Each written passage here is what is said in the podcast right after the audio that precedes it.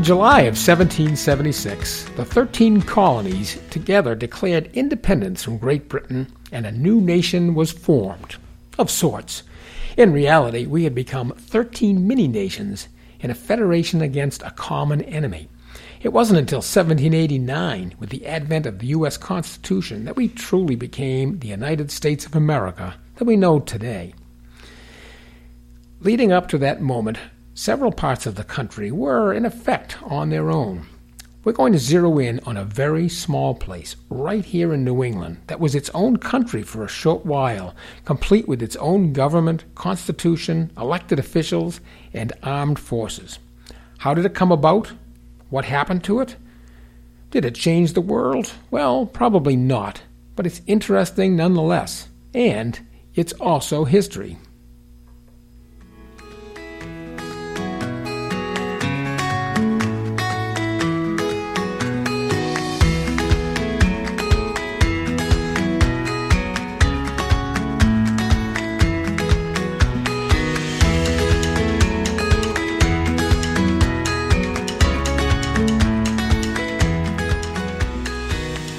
Long before European settlers descended upon New England, there existed several indigenous peoples' nations. We had the Massachusetts, the Wampanoag, and the Penobscot, among others. Later, when the English, French, and Spanish moved in, colonies formed that in many cases later became states. They developed into states. Along the way, many of these states were separate countries, either de facto or actual. Take Rhode Island, for instance. On May 4th, 1776, that's a full two months before John Hancock put his signature on the Declaration of Independence, the Ocean State beat him to it. On that date, the General Assembly met in Providence and voted to break all ties with England. It repealed allegiance to the king, it enacted an oath of allegiance to the state, and it decreed that all court proceedings be done in the name of the state. The words God Save the King were replaced with God Save the United Colonies. Well, okay, Rhode Island wasn't exactly setting itself up as a separate country. It was really prodding the other colonies to get their act together and make the break. Massachusetts had done something similar as far back as September 1774. It didn't actually declare independence, but it did the next best thing. It set up a shadow government called the Provincial Congress and elected a president. By the way, that first president was none other than John Hancock. Vermont considered itself a free and independent state from January 15, 1777 to March 4, 1791. 14 years. It was known at various times as the Republic of New Connecticut, well, not very original, the Republic of Vermont, and the Republic of Green Mountain. It even minted its own currency called Vermont coppers. Historian Frederick F. Van de Water called it the, re- the reluctant republic because most citizens favored a union with the United States. Even its constitution was designed to fit into the U.S. mold because the residents fully expected to join eventually. When admitted to the Union, it was the 14th state, the first admitted after the original 13 colonies. The Republic of Texas existed for sh- just short of 10 years from its independence from Mexico in 1836 until its admission to the Union in 1846. During that stretch, it had five presidents. California Republic lasted only 25 days and was never recognized by any other country. It never even had the chance to elect a civil government. The words still appear on the state flag, however. Let's not forget Hawaii. That state was once a kingdom, complete with a working monarchy. In its last independent days, however, it became a republic and a president was installed. Today's topic, however, is about a place much smaller than a state. In this case, it was a town, and not a very big one at that, that became an independent nation before reverting to its original status, which it still has today. The town of Pittsburg, New Hampshire has a knack of finding itself between extremes. Its landmass is one of the largest of our nation's incorporated communities, but with a population of 862, it's also one of the smallest. Located at the northernmost tip of the state, Pittsburg straddles the 45th parallel, exactly halfway between the North Pole and the equator.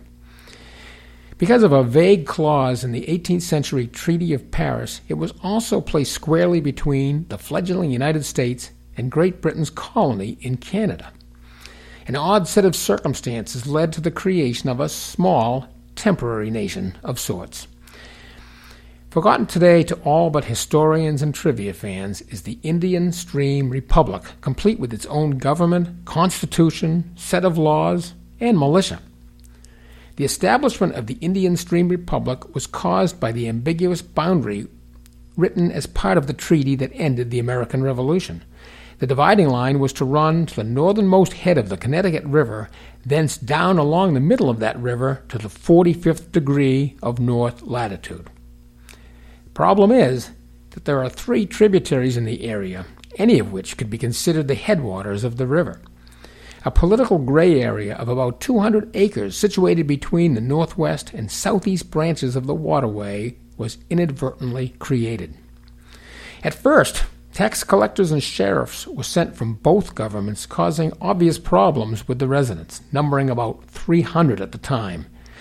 Using their Yankee ingenuity, they came up with a unique fix for this double taxation problem.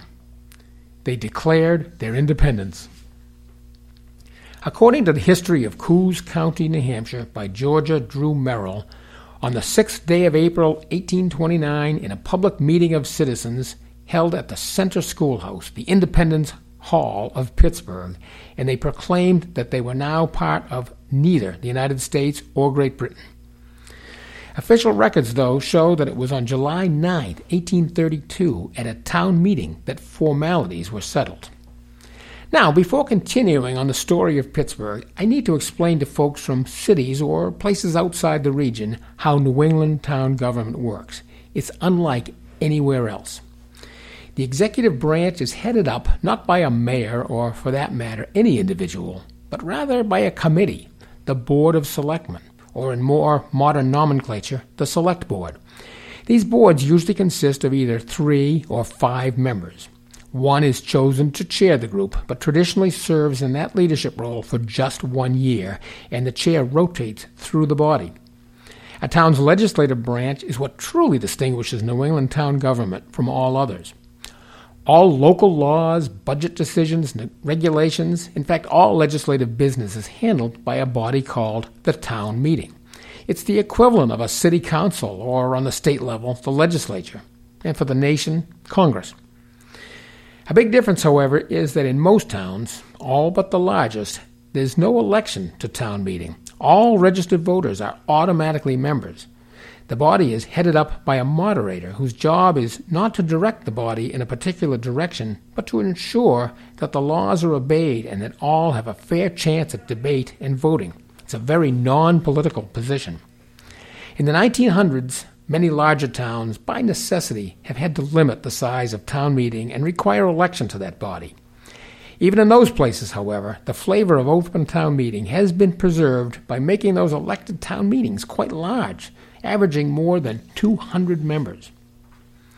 Back in the 1800s, though, that was not the case. All towns, including Pittsburg, New Hampshire, had open town meetings.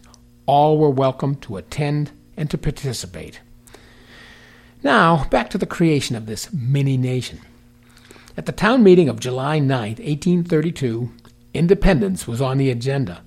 The body adopted a constitution outlining the government that closely resembled that of a New England town.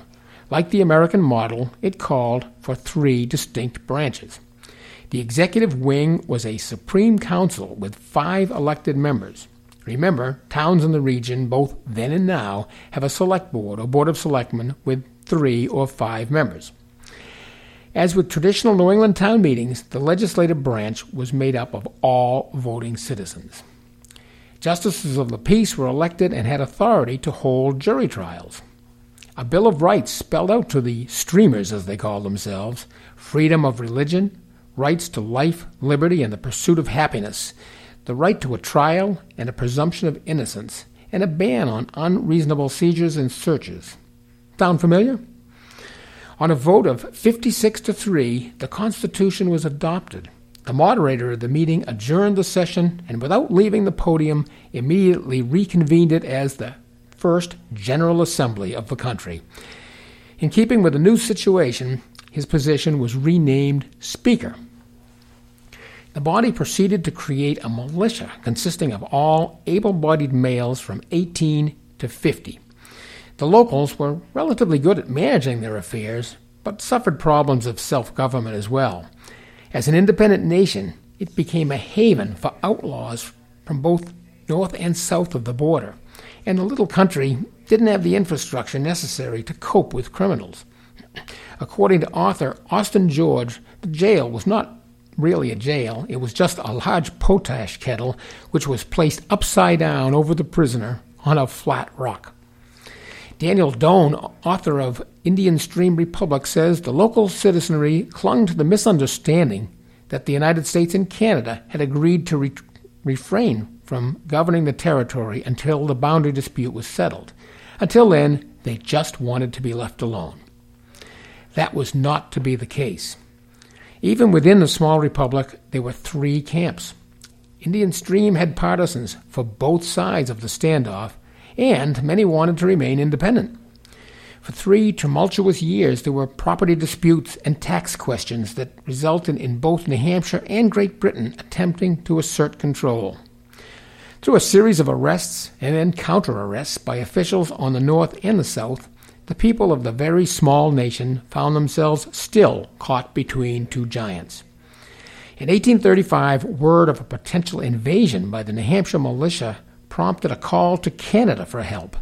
A tangled bureaucracy prevented any such aid arriving. A nearby Canadian magistrate was contacted.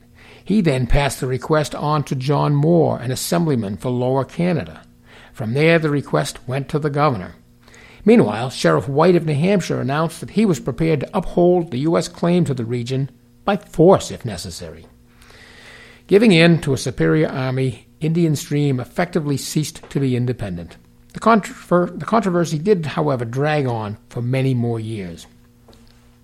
Again, according to Doan, the turning point in the situation came with changes in the administrations in both the U.S. and Britain. Both nations felt that the situation at Indian Stream was not worth another war. As part of a comprehensive definition of the national boundary across the continent, Indian Stream was formally ceded to New Hampshire.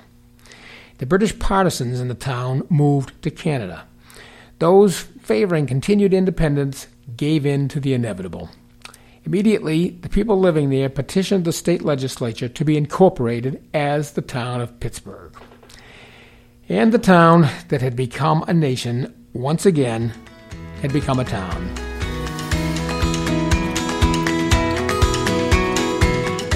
Thanks for listening.